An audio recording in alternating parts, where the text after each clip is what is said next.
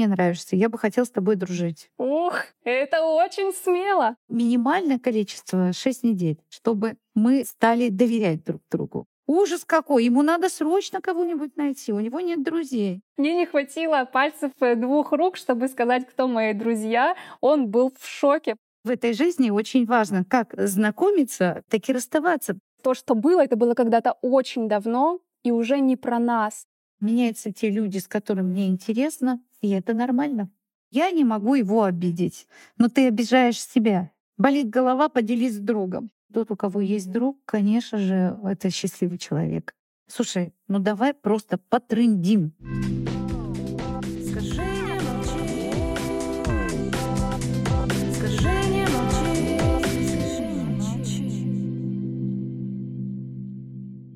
Всем привет! С вами Ксения Чадова, тренер по речи и голосу, диджей и певица-спутница, композитор, автор и ведущая этого подкаста «Скажи, не молчи».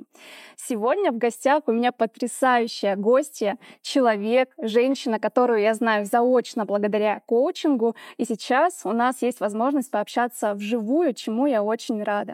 Передо мной в формате онлайн эксперт в своем деле Ольга Рыбина, сертифицированный коуч MCC ICF, автор книги «Делай как коуч, сооснователь Академии профессионального коучинга 5 призм, кандидат психологических наук, член ICF с 2011 года. Ольга, здравствуйте. Добрый день, Ксения. Добрый день все те, кто нас сейчас слушает. Да, действительно, это все было обо мне. Хочу немножечко раскрыть слушателям, что значат все эти слова, что это не просто набор букв и MCC ICF. Это означает, что сертифицированный мастер-коуч международного уровня, признанной коучинговой федерацией. И таких людей в России и странах СНГ, как я знаю, не так много. Это так? Это правда, но я хотела бы добавить, что я еще мастер-коуч по российским стандартам. Есть Федерация профессиональных коучей и наставников, и вот я там тоже сертифицирована как мастер-коуч. Так что перед нами сегодня настоящий эксперт, и я думаю, тема, которую мы будем обсуждать, раскроется во всей красоте. Но кроме экспертной части, я хочу сказать, что Ольга прекрасный человек, красивый, позитивный, с активной жизненной позицией, делится пользой с миром через Академию коучинга и свой насыщенный блог. Ну что ж, давайте перейдем к теме. Недолго думая, мы выбрали для обсуждения тему, которая актуальна в любом возрасте, но кажется, что чем старше, тем сложнее это делать. Сегодня мы поговорим о том, как выстраивать дружеские отношения во взрослом возрасте, о взрослении в принципе, о том, что такая дружба вообще и почему меняется окружение у тех, кто развивается. Я нахожусь в полном предвкушении дальнейшего разговора и Накануне я разместила информацию о том, что мы будем записывать выпуск, и дала возможность подписчикам прислать вопросы, которые их волнуют, и они хотят узнать ответы на эти вопросы. И, пожалуй, мы начнем с того, давайте определим, такое понятие, как дружба. Что это вообще такое? Как мы можем раскрыть сущность этого термина? Вообще, если говорить про дружбу, то это же ведь не вполне научный термин. И дружба всегда характеризуется теплыми отношениями, отношениями, которые пронизаны уважением, привязанностью, общими интересами. И такие отношения мы называем дружеские отношения. Другими словами, что мы называем другом того человека, у которого у нас с вами есть общие интересы, к которому мы привязаны эмоционально, то есть мы по-доброму хорошо к нему относимся, и к которому мы относимся с уважением. И мы встречаем такое же отношение с его стороны тоже. И если вот это двустороннее отношение, я к нему так, он ко мне так, то это и будет дружба. А чем в таком случае друг отличается от знакомого, от товарища, от приятеля? Вот где та грань, когда эта черта уже переступается, и это уже передано не просто знакомый, а друг или подруга? Хороший вопрос. На самом деле, если говорить про дружбу, то это устойчивые отношения. А приятельские отношения, они неустойчивые отношения. То есть сегодня у нас с тобой есть общие интересы, и мы с тобой приятели, а завтра мы можем разойтись как море корабли. Так вот, дружба — это устойчивые отношения между людьми. А может ли дружба строиться на чем-то одном, и кто тогда будет вот такой человек? Представим, что зимний сезон, сноуборд, и у меня есть друг, с которым мы встречаемся только в зимнее время, каждую неделю, чаще, чем с другими, но как только сезон заканчивается, у нас только переписка, снова только о сноубординге и ни о чем другом. Как вот здесь его можно идентифицировать? Он мне как кто? И может ли вообще дружба строиться только на одном каком-то интересе? Прямо два вопроса сразу. Первое, он мне кто? И второе, может ли дружба строиться на одном интересе? Отвечая по порядку. Для того, чтобы ответить на вопрос, он мне кто, это надо вас спросить. Он вам кто? Вы его кем для себя считаете? Ведь мы внутренне очень четко разделяем, кто для меня приятель, а кто для меня друг. Вот вы бы такого человека как назвали? Он вам кто? Это первый вопрос, который бы я адресовала сама к себе. Угу. Это история не моя, Поэтому мы этому слушателю потом зададим этот вопрос. Пишите. Для меня, конечно же, дружба, если говорить про мою ситуацию, это какая-то, метафорически выражаясь, игра в долгую, когда мы встречаемся не на один сезон, и нас объединяет что-то большее, чем увлечение какому-то одному объекту. Для меня бы это скорее был приятель или знакомый человек с общим интересом. А дружба для меня что-то глубокое. Вот вы сказали про эмоциональную привязанность. Вот это точно близко мне. Ну, смотрите, в этой истории это тоже ведь может стать дружбой. Во-первых, здесь есть общий интерес. И если я правильно услышала описание кейса, то здесь мы общаемся не только когда встречаемся на сноуборде, да, но мы и разъехались в разные стороны, но мы продолжаем переписку. И мы переписываемся, да, основа нашего интереса — это все таки наше увлечение, но мы поддерживаем отношения. Вот это очень часто и характеризует дружбу, что мы поддерживаем отношения мы вкладываемся в эти отношения, то есть мы обсуждаем те вопросы, которые нам интересны. Переходит ли это общение на более глубокие уровни? Начинают ли люди раскрываться, рассказывать о своей семье, как проводят время? Я не знаю, в описании кейса этого нет. Но очень часто их вообще друзья часто очень переходят с интереса на более глубокие вот эти уровни. То есть они начинают делиться какой-то своей личной информацией. Но, кстати, даже проводились такие эксперименты, когда люди вместе работали, и вот им создали условия, что они оказались в одном замкнутом пространстве. И на самом деле через определенное количество времени некоторые из них начали друг с другом делиться более глубокой информацией, более личностной такой информацией. О чем это говорит? Это говорит, что степень доверия к этому человеку повысилась, и эти отношения вполне себе могут перейти в дружеские. Вот если в вашем кейсе есть такое, то почему нет? Почему не дружба? Это может стать дружбой. А как или благодаря чему появляются такие условия или такая дружба, когда вы можете не общаться продолжительное время, не видеться неделю, месяц, несколько месяцев, и снова встретиться, как ни в чем не бывало, как будто бы и не было этого перерыва, продолжение вот этого общения на таком же уровне, как было раньше. Это первая часть вопроса, благодаря чему это возможно. А вторая часть, не значит ли это, что люди остались на одном и том же месте оба, и поэтому дружба возможна? И возможно ли это, если кто-то из них или оба поменяются? То, что вы рассказываете, мне напоминает встречу одноклассников, когда мы в школе дружили, потом по каким-то причинам жизнь нас развела, и через много лет мы снова встречаемся, и мы снова начинаем общаться, как ни в чем не бывало.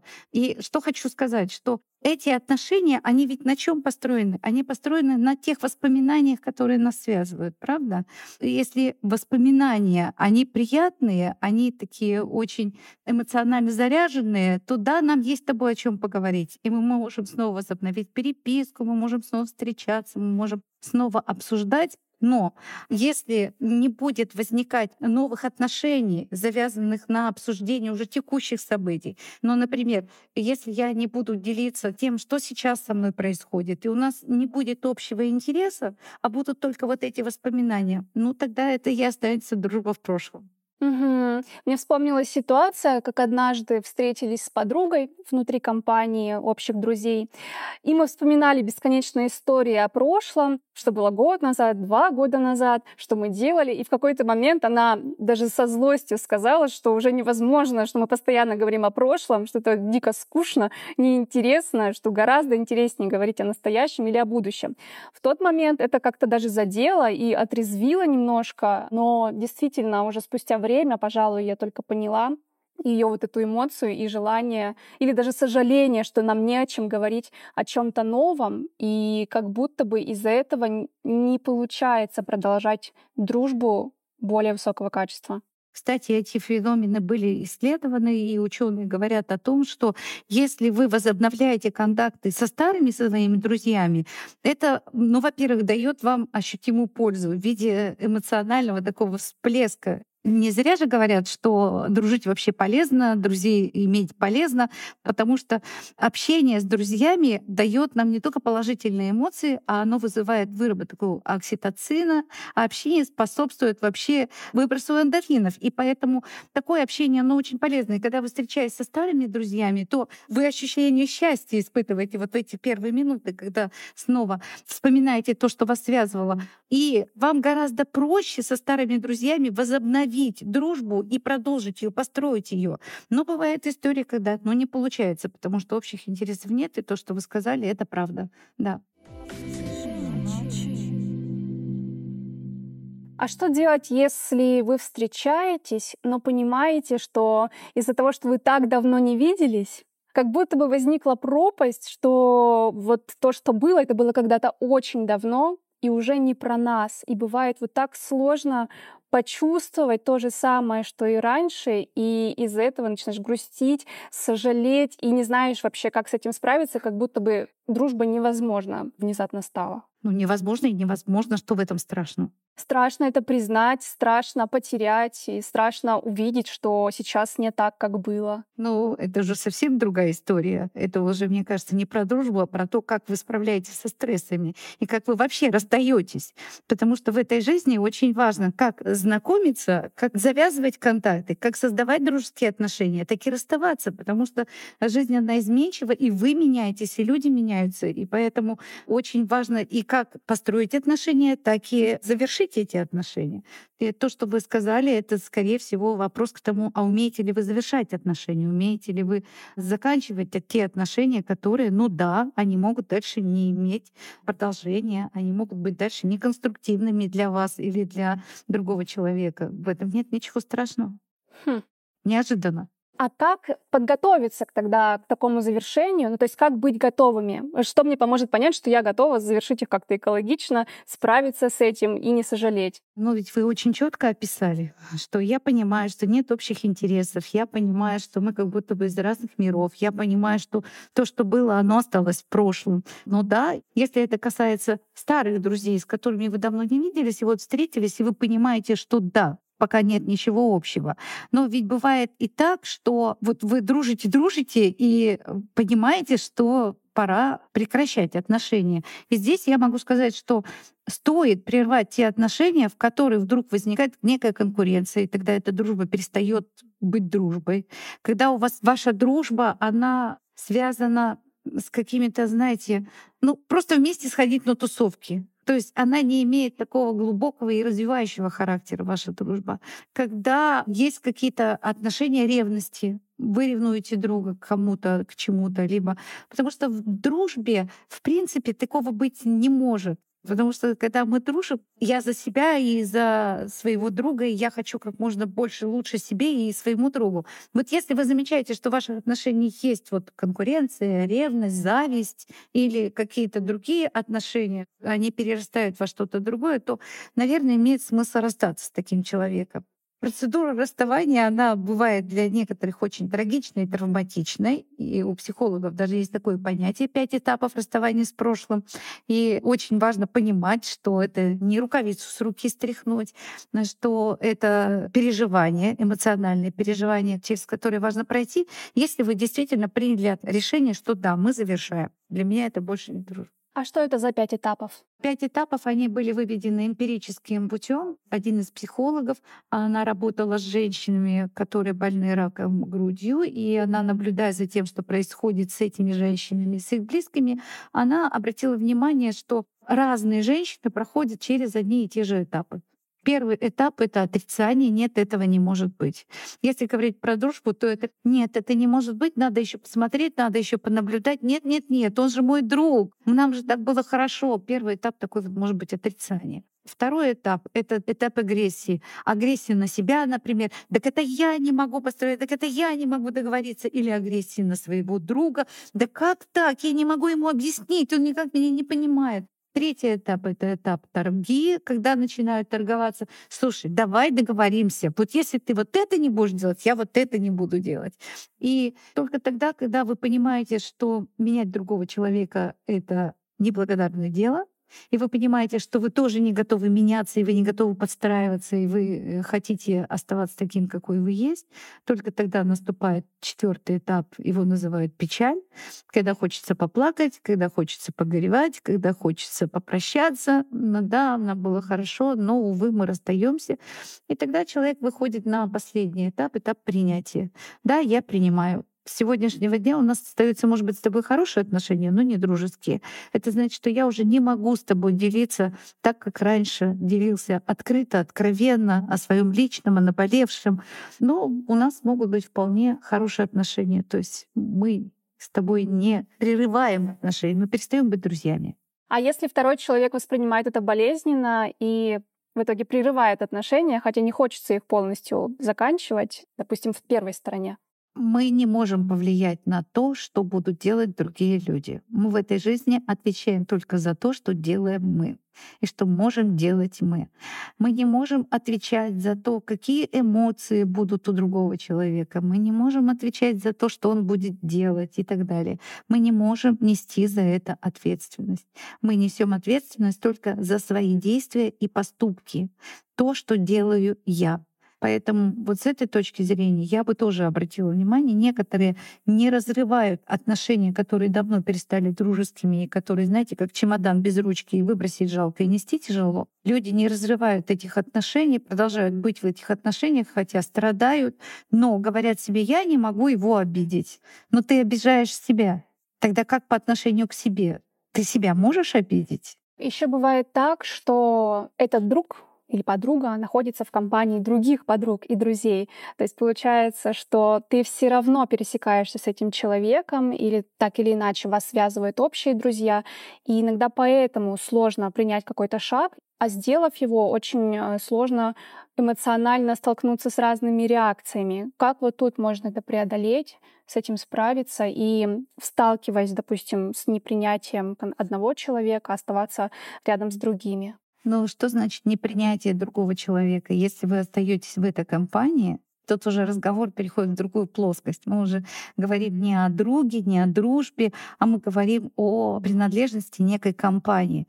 Ну, кстати, есть замечательный ученый, не помню, к сожалению, его имя, фамилия точно Дамбар, у него была гипотеза что как только начинает наш мозг расти, и с увеличением нашего мозга увеличивается количество людей, с которыми мы можем общаться.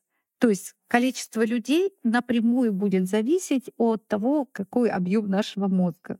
Вот это вот он как раз-таки говорил о том, это его была такая гипотеза.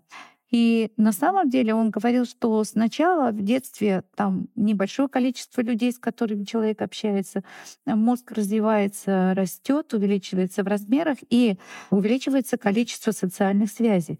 Так вот, существует так называемое число Дамбара. Предполагается, что взрослый человек в его окружении может быть не более 150 человек, например. Это усредненное такое значение. Если появляется 151, то кто-то один должен выйти.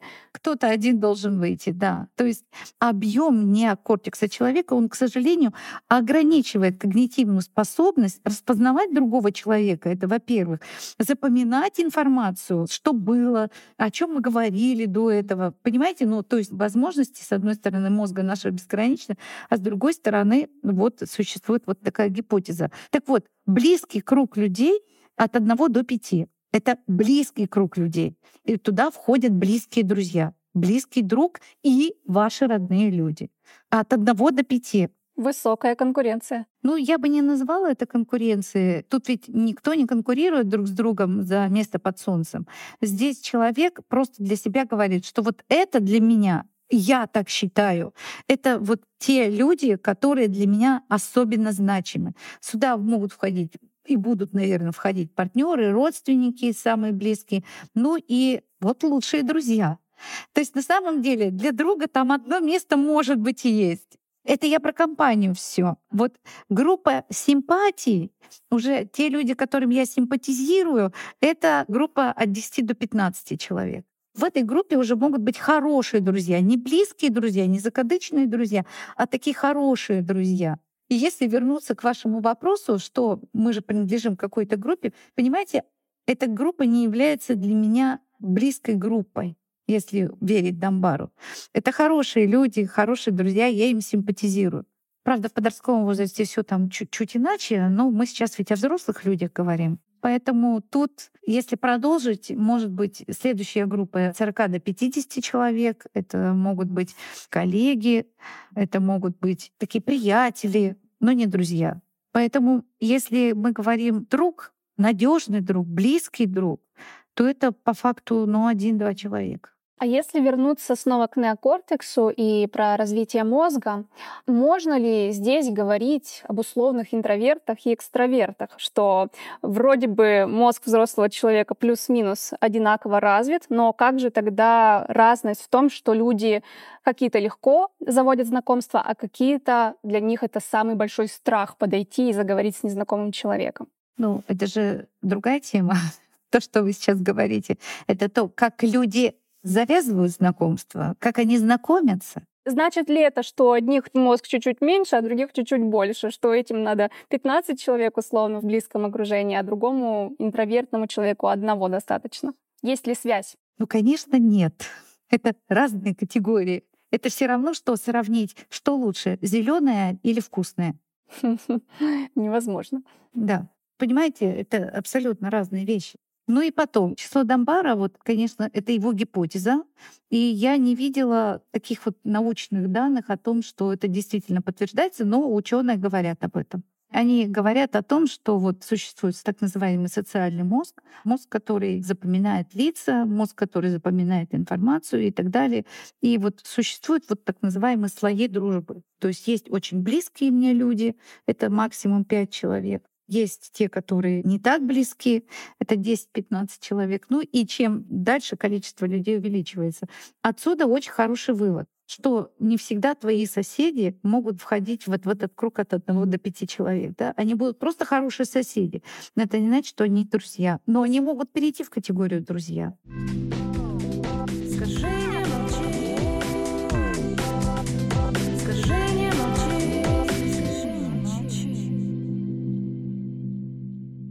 Давайте тогда поговорим, собственно, а как завязывать дружеские отношения во взрослом возрасте.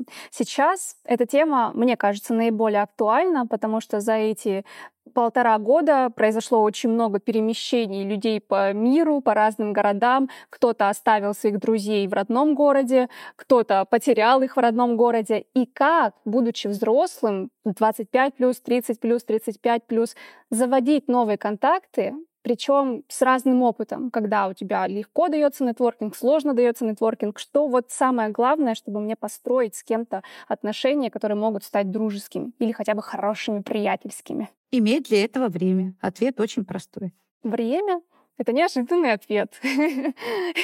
Допустим, время у меня есть, но я сижу дома в новом городе и не знаю, кто тут вообще может стать моим другом. А почему вы решили, что только в этом городе кто-то может стать вашим другом? Мир открыт, интернет дает там вообще большие возможности. Но мне нужен человек в этом городе, чтобы у меня был с ним физический контакт, мы могли вместе встречаться, куда-то ходить, не только онлайн, потому что онлайн друзья есть и так. Мне важно, где они находятся. Хорошо, Ксения. То есть вам очень важно, чтобы именно в том месте, где вы живете, был друг. Да. Или хороший знакомый, хороший приятель Существует такое понятие, как щелчковая модель развития отношений. Щелчковая. Щелчковая? Да, все происходит по щелчку. Эта модель, что она предполагает? Она предполагает, что потенциальные друзья или, как вы говорите, хорошие знакомые, они очень быстро оценивают возможность стать друзьями и оценивают привлекательность друг для друга. Привлекательность наш мозг очень быстро оценивает. На самом деле, для того, чтобы понять, что перед тобой за человек, нашему мозгу не надо много времени. Вот это и называется щелчковая модель, то есть мозг по щелчку определяет, этот человек для меня привлекателен, интересен или не интересен, как потенциальный друг. Но ведь что происходит? Ну, вы познакомились, там, пообщались где-то, и все. А ведь в основе дружбы лежат разговоры о личном, о сокровенном, то есть для того, чтобы ваше вот это вот первое знакомство, в результате которого вы поняли, мне этот человек интересен, э, что нужно делать? Нужно дальше знакомиться, нужно дальше разговаривать, нужно дальше встречаться. Поэтому я и говорю, нужно много времени. Потому что на самом деле, если у вас мало времени для того, чтобы общаться с этим человеком, то ваш вот этот вот первый интерес друг к другу он не перерастет в хорошую дружбу и в хорошего знакомого. Ученые говорят, это опять-таки ну, недоказанные факты, но ученые предполагают, что 4 месяца нужно для того, чтобы вот отношения, вот эти вот первые по щелчку, они стали такими дружескими отношениями. Потому что это нужно время, чтобы познакомиться, познакомиться ближе, ну, минимальное количество — 6 недель, чтобы мы стали доверять друг другу, мы стали делиться друг с другом. Ну и вообще дружба, как и любые другие отношения, они требуют вот вложений. В данном случае вложений вот временных хотя бы. Круто. На самом деле это звучит не так страшно. Я имею в виду, что иногда кажется, чтобы сделать такие очень глубокие дружеские отношения, нужны годы. И по сравнению с этим 6 недель или 4 месяца звучит не так уж и сложно и вполне себе да, реально и да, достижимо. Да. И здесь что важно? Это должно быть время, проведенное вместе. То есть вы вместе что-то делали, вы вместе о чем-то говорили. Ну, например, ходили на выставку, ходили в музей, устроили пикник. То есть вы вместе проводите свободное время. И таким образом вы вкладываетесь в дальнейшие отношения в том, чтобы вы чувствовали принадлежность вот этой вашей небольшой группе, состоящей из двух человек. И вместе с этим вопрос писали об этом, что если страшно это делать. То есть много страхов, которые мешают инициировать, э, страшно проявить э, себя, страшно первому подойти, что-то сказать, познакомиться, страшно потом еще раз написать, напомнить о себе, быть слишком навязчивым. Вот что сделать вот с таким страхом завести друга, который тебе нравится, страх проявиться. Здесь, как мне кажется, страх связан ведь опять-таки дружба, мы говорим о том, что вместе много проводить времени. И второй компонент — это начать раскрываться, то есть рассказывать о себе. Если возникает страх завязывать новые знакомства, то я могу предположить, что есть страх самораскрытия, есть страх быть отвергнутым. Это повод обратиться к психологу либо к коучу для того, чтобы проработать эту проблематику, что со мной такое происходит. Может быть, был опыт, который печально закончился, и он может оказывать влияние. Может быть, в семье существует некое убеждение, что никому нельзя верить и так далее. Но в любом случае это хороший повод для того, чтобы обратиться к специалисту. Если мы решаем, что все-таки я проявляю смелость, но не чувствую или мне кажется, что человек не идет мне с такой же отдачей, с таким же вовлечением, как и я, значит ли это, что это сто процентов так? Как в этом не разочароваться, не перестать пробовать? И как узнать, что это точно так, что человек не хочет со мной общаться, допустим? Ну, вы же хорошо сказали, что он не идет на контакт. Вы предлагаете, давай вместе сходим, он говорит, нет. Он находит причины, чтобы отказать вам. Ну, все для вас это конкретные сигналы, что вы-то хотите, а этот человек не очень. Сколько нужно давать попыток, шансов? Ну, слушайте, вы можете долго стучаться в закрытую дверь, конечно, в надежде, что вдруг вам ее откроют. Только вопрос, зачем? Поверьте, пожалуйста, в этой жизни очень много людей, которые привлекательны для вас. Поэтому стоит ли зацикливаться на каком-то одном человеке? Ну, а с другой стороны, прямой открытый разговор. Ты мне нравишься, я бы хотел с тобой дружить. Как ты к этому относишься? Ну, чего Ох. страшного-то? Это очень Вот они и смело. начинаются, американские горки, когда дух захватывает. А как же так? А как же я скажу? А вдруг он мне скажет нет? Так ты для этого и спрашиваешь, чтобы услышать либо да, либо нет. Ну, будь готов к этому. Это сильно. Это смело. У меня даже мурашки пробежались. Но это очень круто. Согласна, что это такой честный шаг. Зато он очень много внутренних размышлений убирает излишних. Конечно, вы можете веками сидеть и думать, получится, не получится, вместо того, чтобы напрямую сказать, мне очень нравится твоя позиция, меня с тобой очень много связывает, я бы очень хотел, чтобы мы с тобой стали друзьями. Как ты на это смотришь? Все. Ну и смотрим, как развиваются дальше события. Как я уже сказала, ваш мозг может отреагировать молниеносно, но на самом деле вот эта химия, она возникает, как правило, если вы понимаете, что вот что-то между нами вот хорошее такое есть, а оно, как правило, обоюдное если вот этот щелчок произошел, многие это знают в любовных отношениях. В дружбе очень похожие вещи происходят. Угу.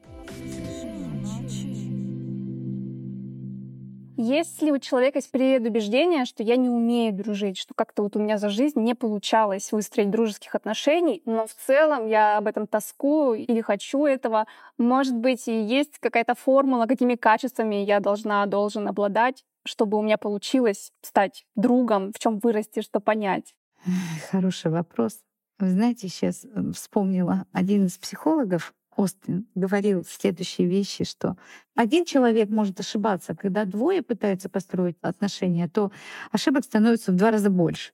Но это не значит, что нужно останавливаться. Нужно пробовать, быть смелым и не упускать предоставляющиеся возможности.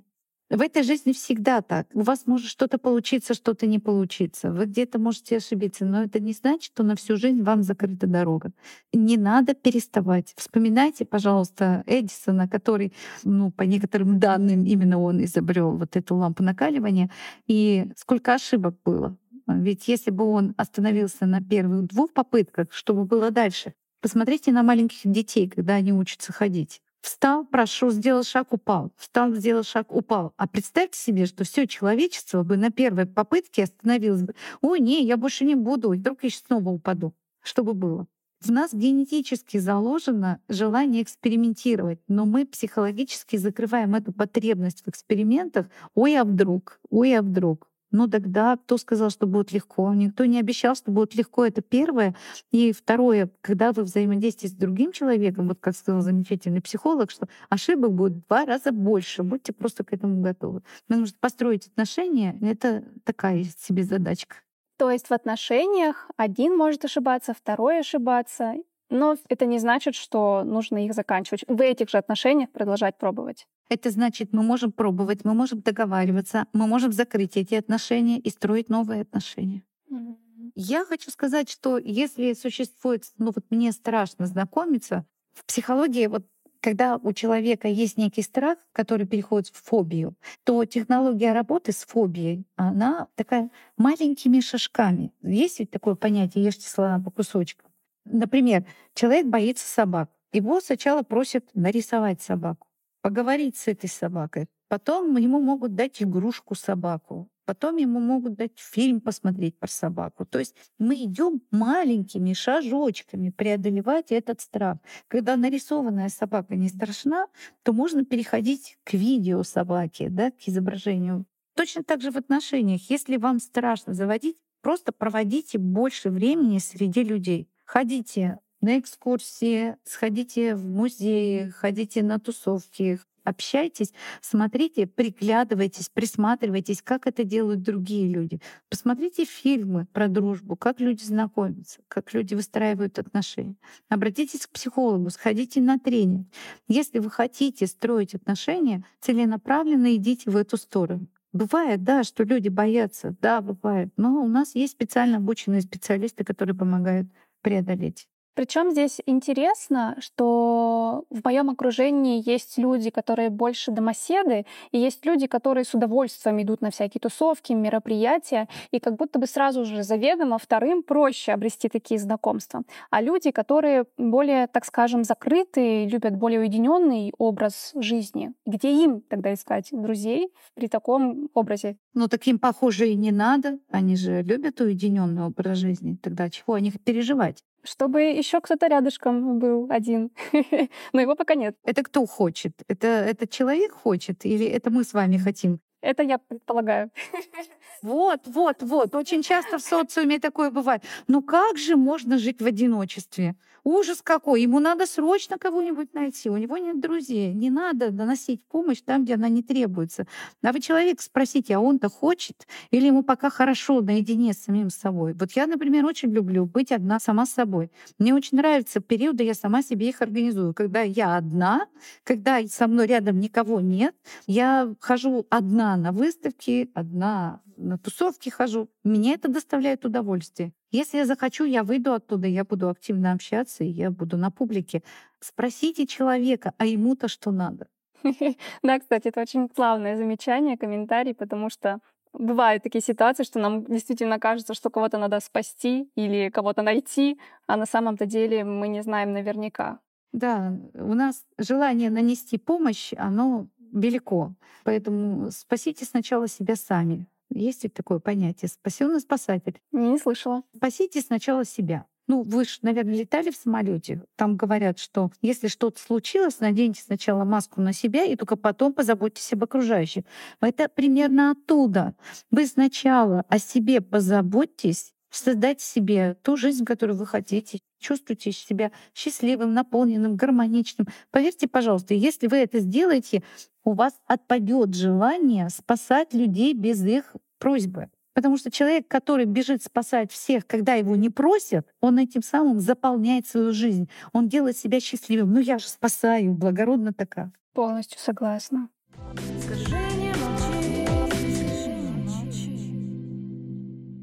Если говорить про онлайн-дружбу, мы сейчас поговорили о том, как заводить в новом месте или в этом же городе на новых друзей, а как поддерживать дружбу с теми, кто онлайн в другом городе. Да, это уже мои друзья, мои знакомые, есть ли какие-то принципы, правила, когда не встречаешься, не чувствуешь так, как чувствуешь в живом общении, поддерживать связь и оставаться, ну, может быть, не на таких же глубоких, но не на поверхностных отношениях? Ну, вы же сейчас очень хорошее слово сказали — поддерживать. Поддерживайте эту связь всеми доступными способами. Если вы живете в разных городах, самое лучшее это ну, телефонные разговоры, это скайп, это э, любые способы, которые вам доступны. Не прекращайте непринужденное общение. Что такое непринужденное общение? Это когда а давай поговорим, а давай поговорим. Если у вас остается только решение каких-то задач, то отношения прекращаются. Вам важно держать вот эту эмоциональную связь. Об основе ее лежит непринужденное общение, когда мы радуемся друг за друга, переживаем друг за друга, когда мы делимся важными событиями, и мы даем друг другу повод погордиться друг другом, попечалиться друг другом. Вот что нужно. Поэтому, если вы живете на расстоянии, ну, продолжайте делиться с другом. Ты представляешь, у меня выросла лилия, похожая на орхидею. Вот оно, вот оно. И это как раз-таки то, что поддержит вашу эмоциональную связь. То есть неважно, на каком расстоянии вы живете, делитесь по пустякам. Можно голосовым сообщением. Ты знаешь, у меня сегодня жутко болит голова. Ты как там? Может быть, магнитные были какие-то? Вот, вот понимаете, вот это, вот это пустяк. Ну, этот пустяк поддерживает ту эмоциональную связь. Конечно, люди ищут каких-то, знаете, сложных рецептов. А что мне делать? Ну, все очень просто. Болит голова, поделись с другом, поговори с ним об этом. Потому что мне как раз-таки вот это дается довольно сложно. Мне всегда кажется, что нужен какой-то повод или какой-то один раз, ну, большой качественный разговор. Хотя на самом-то деле внутри, возможно, мне хочется вот чего-то такого обыденного, но это кажется таким мелким, или не буду ли я слишком много инициировать, внимание на себя привлекать. Вот какие-то такие мысли у меня об этом. Ну, это опять-таки вопрос к тому, а вы-то как к себе относитесь? Если вы себя принимаете, уважаете, цените, ну да, я вот такая, я иногда болтаю по пустякам. И если мой друг меня принимает такой, значит, он друг. Так, все, все друзья, кто сейчас послушает этот выпуск, ждите от меня бестолковых сообщений по пустякам. На самом деле, вот такие вот мелочи жизни, вот разговор по пустякам, он как раз-таки помогает сохранить дружеский эмоциональный фон и ощущение того, что вы по-прежнему говорите на одном языке, и что вы по-прежнему в связке, вы по-прежнему вместе. это вот и создает вот это ощущение близости. Мы с тобой близки. Почему и говорят близкие друзья. Угу. У меня сейчас одни друзья находятся в Екатеринбурге. Мы с ними решили созваниваться иногда в Зуме. Вот кто может, подсоединяется. Как раз-таки это друзья еще со школы, со школьных времен. Вот у нас такая продолжительная связь уже много лет. И на самом деле мы так стали делать спустя только, наверное, месяца четыре после моего переезда. Я живу сейчас в Алмате. И когда наконец-то мы стали созваниваться, я снова почувствовала, что все-таки мы еще как-то на связи, потому что как только я переехала, мне казалось, что все. Я как будто бы стала отрублена от всех. Все, кто были там, почему-то внезапно перестали быть моими друзьями, но я не поняла, почему. В общем, жила в такой иллюзии, что как будто бы важно было именно мое физическое присутствие, а когда я его как-то лишилась или лишила, то дружба стала другого качества. Вот, в каком-то я долгом времени пребывала так, и когда мы стали снова общаться, созваниваться, прежнее состояние снова стало возвращаться. Но все-таки это не так, как если бы мы собирались каждую недельку вместе вживую. Вы знаете, одна моя подруга живет совсем далеко, а у нас с ней общие проекты есть. И когда мы с ней говорим только о проектах, мы вроде бы в контакте, да, но мы чувствуем, что мы вот теряем. И тогда мы пишем, слушай, ну давай просто потрындим. И тогда мы начинаем рассказывать о своих семьях, высылать друг другу фотографии. И ощущение, что она здесь, она рядом со мной. Поэтому я, конечно, понимаю и согласна, что когда мы встречаемся, мы имеем возможность прикоснуться друг к другу, как я уже говорила, окситоцин именно прикосновение друзей друг к другу дает это удивительный вот эффект. Но если мы поддерживаем эмоциональную связь, даже когда находимся в разных точках мира, обсуждая, разговаривая о жизни, о тех вот бытовых мелочах, которые мы иногда считаем, что незначимые, пустяки, это позволяет нам сохранить эмоциональную связь, а значит, при встрече выработка окситоцина нам обеспечена, потому что мы остаемся эмоционально близкими людьми. Да, супер. С одной подругой, она живет сейчас в Тбилиси, мы придумали записывать видеокружочки в Телеграме, потому что созваниваться не получается, как-то не, нет общего времени, или она занята с ребенком. И вот эти кружочки мы записываем каждая, когда нам удобно, и другая смотрит, когда ей удобно. В общем, это было идеальным решением. Хотела бы поделиться тоже с другими людьми, кто вот хочет оставаться с кем-то на связи. Это классный способ считывать эмоции, потому что текст или голос не всегда передает в полной мере, а когда ты еще и видишь есть все-таки эффект э, более близкий, близкого контакта. Да, так оно и есть. Ну, видите, много способов. Но опять-таки, шаг номер один, для этого нужно время. Да, я очень удивлена, что вы с этого начали. Мне даже вот в голову не пришло, что это можно назвать самым первым пунктом. Да. Люди, которые очень много работают, и у них очень мало времени на такое неформальное общение, конечно же, их круг общения вот такого неформального, он начинает сужаться. Потому что любые отношения, они требуют времени, и дружеские в том числе. Интересно, как с этим справляются очень занятые, успешные люди, у которых расписано каждый день, каждый час, потому что я недавно читала книгу, и там были секреты миллионеров и так далее. И там говорилось о том, что вот на все у них там по часику, по полчаса, по 15 минут, что отдых, конечно, важен, но в основном с семьей. Вот для семьи время они выделяют больше, осознанно, а вот для друзей, для нетворкинга очень ограниченное и очень строгое количество времени. И они пишут, что все хотят с ними встретиться, и они там выбирают, когда, с кем, и очень избирательно, и по чуть-чуть. Ну, там же качество связи становится другим, и причины там чаще всего то хотят встретиться по другим, угу. прикоснуться к высокому, что называется, но на вершине одиноко. Интересно, бывает ли иначе? Можно ли достичь баланса, успешности, реализованности и при этом не одинокости? Я не знаю, у меня нет ответа на этот вопрос, потому что все уникально и все индивидуально. Кому-то и не нужен этот баланс, кто-то счастлив в том, как он живет. Это опять-таки к слову, а кто сказал, что ему плохо. Кстати, коучей раньше в Америке называли друг за деньги. Нанимали коуча для того, чтобы поговорить не только о делах, друг за деньги. Потребность-то есть в общении. Поэтому как там, каждый решает эту задачу. И все будет зависеть от того, чего он хочет. Вот сейчас довольно часто, по крайней мере, я сталкиваюсь с мыслью, что не нужно грузить своих друзей, партнеров, любимых своими проблемами. Для этого есть психологи, коучи. Вот все проблемы, переживания решать людьми, которые созданы для того, чтобы помочь. И не загружайте голову ваших любимых людей. Как вы к этому относитесь, что об этом думаете? Вы знаете, мы даже на одном из курсов рассказываем, чем коуч отличается от друга. Вау.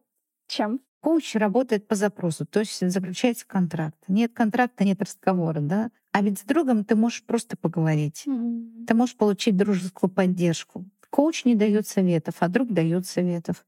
Другу ты можешь поплакать в жилетку.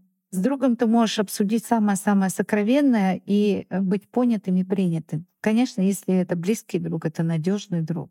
Это тот друг, которому ты можешь доверять. Конечно же, есть много помогающих профессий, и друга за деньги тоже можно коуча нанять. Однако дружеские отношения, они теми уникальны, что здесь ты можешь получить не только профессиональный ответ, результат, а самое главное, ты получаешь эмоциональную поддержку.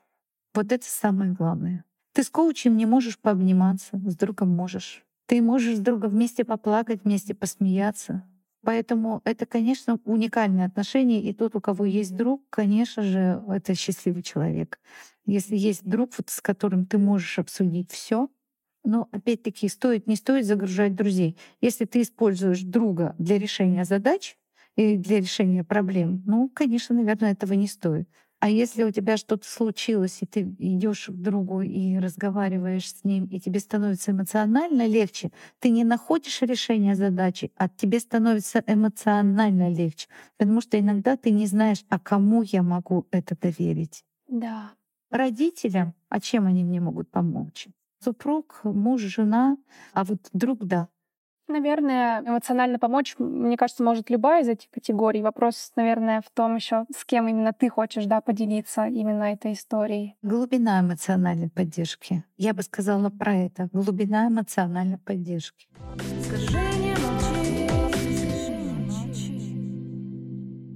Если говорить про дружбу в разных возрастах, чем отличается дружба условно в 5, в 15, в 30, в 50 лет? Есть ли у этого понятные какие-то критерии? Ну, я бы не стала говорить про критерии. Вообще любые отношения в любом возрасте, они определяются потребностями этого возраста. И у пятилетнего ребенка потребность какая? Потребность в игре. Поэтому кто мои друзья? Те, кто со мной играют. Потребность в игре. У подростков какая потребность? Потребность принятия, потребность вот пробования вот этих границ. Именно поэтому подростки образуют вот такие вот сообщества, группируются. Мои друзья — это те, кто меня принимает, понимает, и мы с ними одной крови. Все. Дальше, если смотреть на возрастные особенности людей, молодые люди, там потребность в чем? Потребность построения карьеры. В чем мой интерес? Там уже интерес прямо вот он становится таким вот направленным. Кому-то интересна история, кому-то физика, кому-то математика, кому-то бизнес, кому-то еще что-то. И тогда здесь вот может быть вот на этом стыке я ищу себе партнеров, которые бы вместе со мной продвигались. И это может стать поводом для дружбы.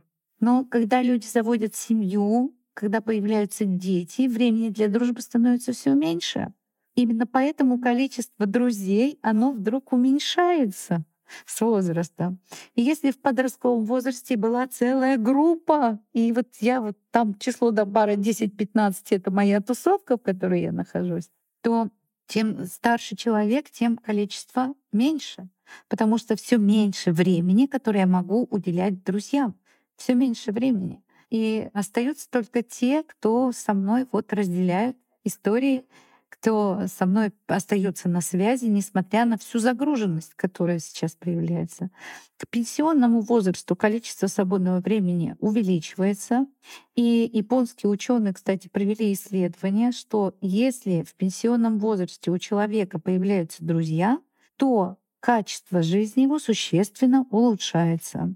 Ну, во-первых, если устраивать тусовки с друзьями, вечеринки с друзьями, интересные мероприятия с друзьями, то это существенно влияет на ощущение счастья.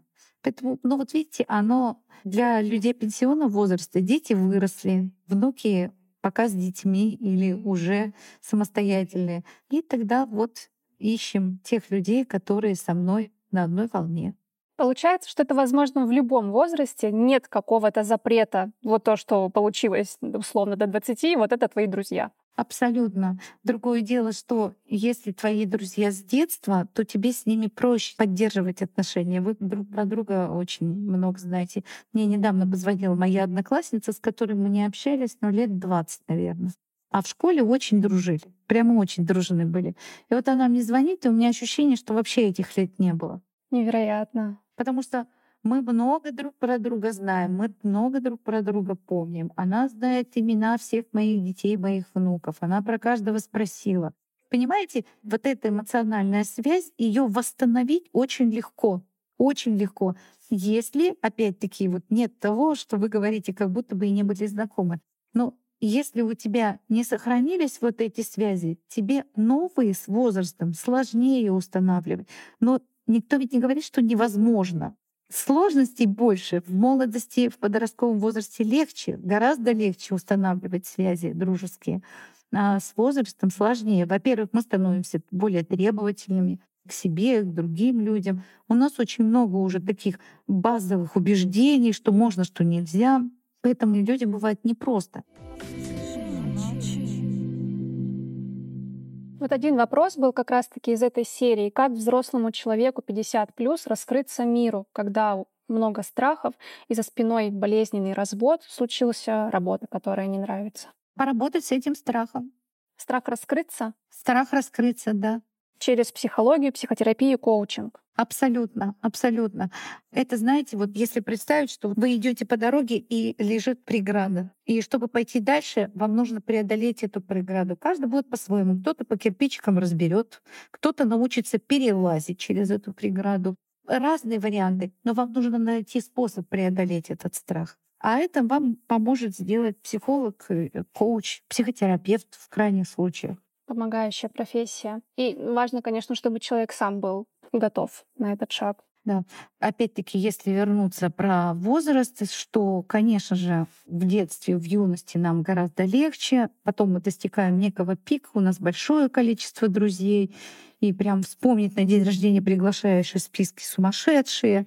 Потом мы заводим семьи, строим бизнес, у нас уменьшается количество времени, которое мы можем, количество друзей резко снижается. Говорят, что если подростки 29% времени проводят со своими друзьями, то взрослые люди 7% времени проводят с друзьями. Почувствуйте разницу, да? А вообще вот э, к уже зрелому такому возрасту четверть, наверное, населения вообще остается без друзей. Это же очень много. Это очень много. Это очень много. Потому что, ну вот смотрите, вот опять 50 плюс, и женщина пишет, а мне страшно.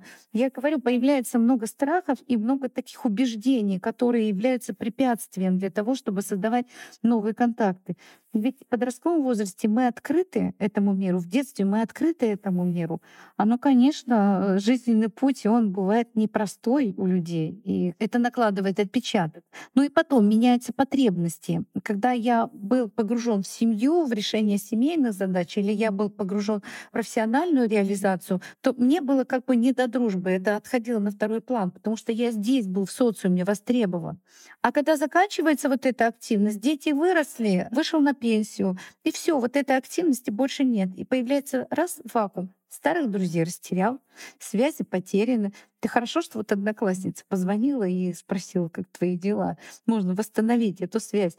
Но у многих же связи потеряны, а новые, вот как сказала наша слушательница, что страшно. Получается, единственный способ — это вывести это в какую-то цель, в желание и выделить время, приоритетно работать, как будто бы это какая-то задача. Да, и поэтому вот если говорить про то, как подружиться уже во взрослом, вот таком вот зрелом возрасте, то если ты ставишь себе эту задачу, если ты понимаешь, что ты хочешь, ну тогда вот ищи возможности. Таких возможностей, конечно же, много. В наше время очень много таких возможностей, чтобы снова выстроить новые связи, новые отношения, завести друзей.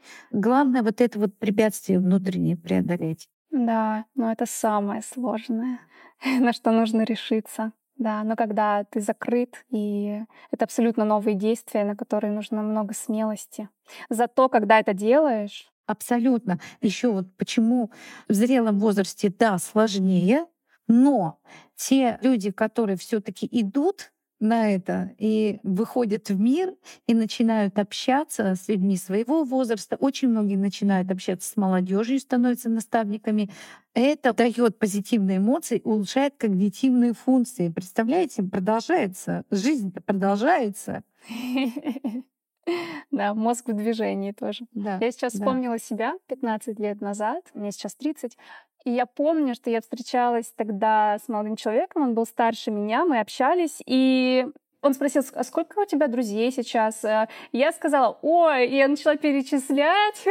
Мне не хватило пальцев э, двух рук, чтобы сказать, кто мои друзья. Он был в шоке, потому что, будучи уже в более взрослом возрасте, он сказал, что, ну, это временно. Я тогда вообще его не поняла, даже разозлилась, думаю, ты что? Мы вместе навсегда. Он говорит, у меня один-два друга. Я очень странно, какой-то закрытый человек. Да, и сейчас вот уже, конечно, я со временем, ну, для меня это было очень сложно и даже болезненно. Я с трудом как-то и теряла друзей, и отдалялась от них, потому что я замечала, что когда кто-то погружается в отношения или в семью, они становятся все дальше и дальше и дальше. А когда я сама, не будучи в отношениях или вне семьи, это очень трудно видеть, когда человек отдаляется, когда тебе начинает не хватать этого человека, в общем, мне потребовалось несколько лет, чтобы с этим как-то вообще смириться и перестроиться, что у меня не 15 друзей вот в близком контакте. Да, ну надо сказать, что вот если продолжить, как мы расстаемся с друзьями, то как раз таки вот период молодости это пик, количество друзей много, и кажется, что так будет всегда. А потом вот в силу разных обстоятельств есть данные о том, что намеренно прекращают отношения. Вот мы с вами говорили, как прекратить отношения. Так вот, намеренно, не такое большое количество, меньше четверти людей намеренно прекращают отношения, которые раньше были дружескими, в силу тех причин, которые вот мы говорили раньше. А остальные люди теряют друзей непреднамеренно, а в силу каких-то других обстоятельств. Например, вот то, что мы обсуждали, опять-таки, переехали, ушел на другое место работы, детей у меня теперь много, мне некогда с тобой общаться. То есть люди-то продолжали бы дружить, но, к сожалению, не хватает на это времени и ресурсов. Именно поэтому вот эти вот связи, которые непреднамеренно были прерваны, их потом можно восстановить. Можно, если есть желание с обеих сторон и если есть интерес друг к другу. Да, и я думаю, если нет каких-то обид, каких-то неприятных ситуаций, не тогда, когда дружба неприятные воспоминания вызывает. Совершенно верно. Это как раз те случаи, когда мы намеренно, осознанно прерываем отношения дружеские. Такие, наверное, лучше забыть отношения. Скажи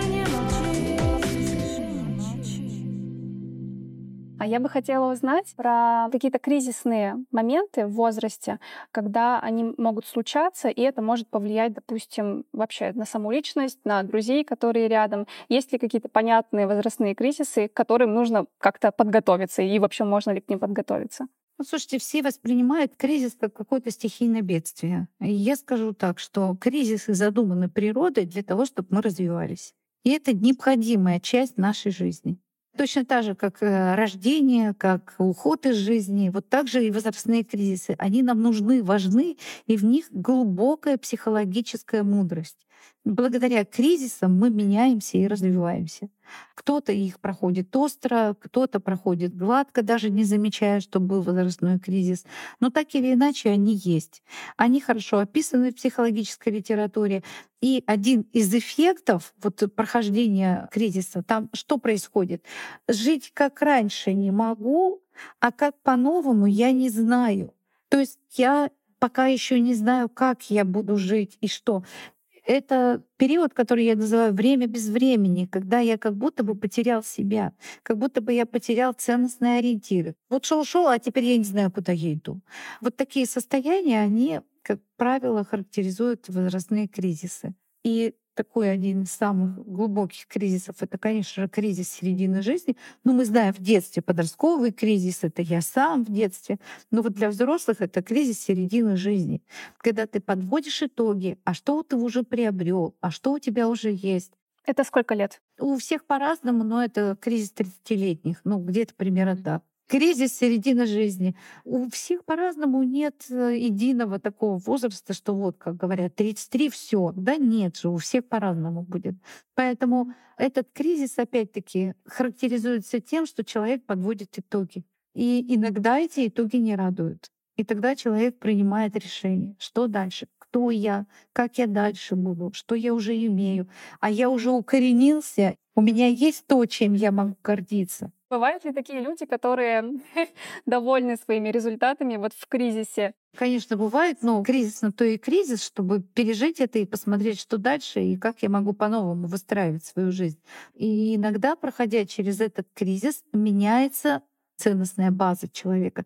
То, что было вчера для него ценно и важно, сегодня перестает быть ценным. Меняются потребности. Ну, например, Вчера мне еще было важно принадлежать какой-то группе тусовщиков и быть с ними, а завтра мне будет важно, предположим, самореализоваться и строить карьеру. Ну и, конечно, если мои потребности кардинально меняются, то и будет меняться круг моего общения. Я выйду из тусовки, потому что мне уже не важно принадлежать этой группе людей. Мне важна самореализация. Мне важно реализовать свой потенциал. И я буду искать людей, которым тоже важно реализовать свой потенциал. И тогда, да, тогда мы можем потерять тех людей, с которыми у нас были дружеские отношения, если наши потребности ну, не совпадают, противоречат, не совпадают. То есть мы как будто бы начинаем говорить на разных языках, мы как будто бы перестаем понимать друг друга. Да, у вас будет меняться круг общения. Не факт, и не у всех это происходит, но это очень часто мы замечаем. Меняется круг общения, меняются окружение, меняются те люди, с которыми мне интересно, и это нормально. Я читала, не помню уже где, что примерно раз в 8 лет как правило, у человека меняется окружение, и если этого не происходит, то как будто бы это какой-то, наоборот, тревожный звоночек посмотреть вообще на жизненную ситуацию, всем ли вы довольны, движетесь ли вы туда, куда хотели бы прийти. Да, ну, конечно, классно, когда твои друзья, с которыми ты с детства знаком, они также проживают, и вы продолжаете с ними быть в контексте. То есть вам остается интересно то, что было раньше. Ну, кстати, тот кейс и пример, который вы приводили на сноуборде общий интерес, да. Ведь если эти люди много общаются, если они очень много времени проводят вместе, то смотрите, как эмоционально они могут поддерживать друг друга, правда ведь? Если умеют, Если умеют, конечно, эмоционально реагировать. Да, и это может стать дружбой. А то, может, что, погнали, погнали. Все, молча катаются. В общем, интересно. Тема дружбы, конечно, она интересна. У кого-то есть друзья, которые через всю жизнь в школе дружили, и после школы мы дружим. Ну, это говорит и о глубоких эмоциональных привязанностях, но это еще и говорит о том, что все-таки сфера-то интересов где-то очень близкая, и потребности очень похожие, и нам всегда есть о чем поговорить. Мне кажется, у нас клей и еще это какое-то чувство юмора. Ну, то есть, когда есть смех, веселье внутри компании, это всегда лично меня эмоционально подпитывает, и хочется, конечно, в такое возвращаться, кроме каких-то переживаний и обычного времяпроведения. Да, Ксения, ну вот вы второй раз вы упоминаете компанию, и если посмотреть на вашу компанию, сколько человек из этой компании, вы можете не отвечать на этот вопрос, вы бы назвали близкими друзьями. Вот это прямо близкий друг для меня. Я про что? Я про то, что мы можем общаться в компании хороших людей, хороших друзей, да, но не каждый из них будет близким другом. Да, да, я согласна. Я когда-то работала с психологом, которая сказала, что нам важно в дружбе уметь позволять отдаляться друг от друга, дать возможность отказать в чем-то, дать возможность согласиться, приблизиться. И когда мы позволяем себе так сделать, отказать или отдалиться, мы можем позволить и принять это в лице другого человека. Мне показалось это очень хорошей мыслью. Ну, поэтому я и говорю, спасенный спасатель.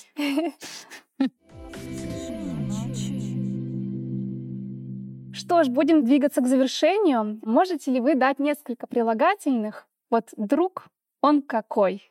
Надежный, интересный, близкий. Два еще трудно мне подобрать. А сколько угодно. Я просто сейчас, описывая, представляю своего друга, с которым вот я делюсь всем. И вот это вот три прилагательных, которые для меня самые важные. Здорово. Да, я чувствую мурашечками. Мне бы еще хотелось добавить, что я замечаю, что хорошие контакты случаются тогда, когда человек может и слушать, и слышать, и говорить. Когда есть вот эти три компонента, то есть он может и раскрыться, может и выслушать, и понять. Мне кажется, у этого уже есть такая здоровая почва для гармоничной коммуникации. Да. Ну вот это я бы назвала одним словом — уважение. На этом мы будем завершать на уважении в дружбе друг другу. С нами была Ольга Рыбина. Я скину все ссылочки в описании к этому выпуску. Отмечайте наш выпуск в соцсетях, те мысли, которые вам понравились. И давайте дружить, если мы этого хотим. Да, я бы пожелала всем иметь друзей, и если есть на то желание, иметь близкого друга ибо это действительно максимально приближает нас к ощущению счастья, когда рядом с нами есть люди, которым мы можем доверять. Спасибо вам, Ксения. Спасибо большое. Всем счастья. Спасибо. С вами была Ксения Чадова. Это подкаст «Скажи, не молчи».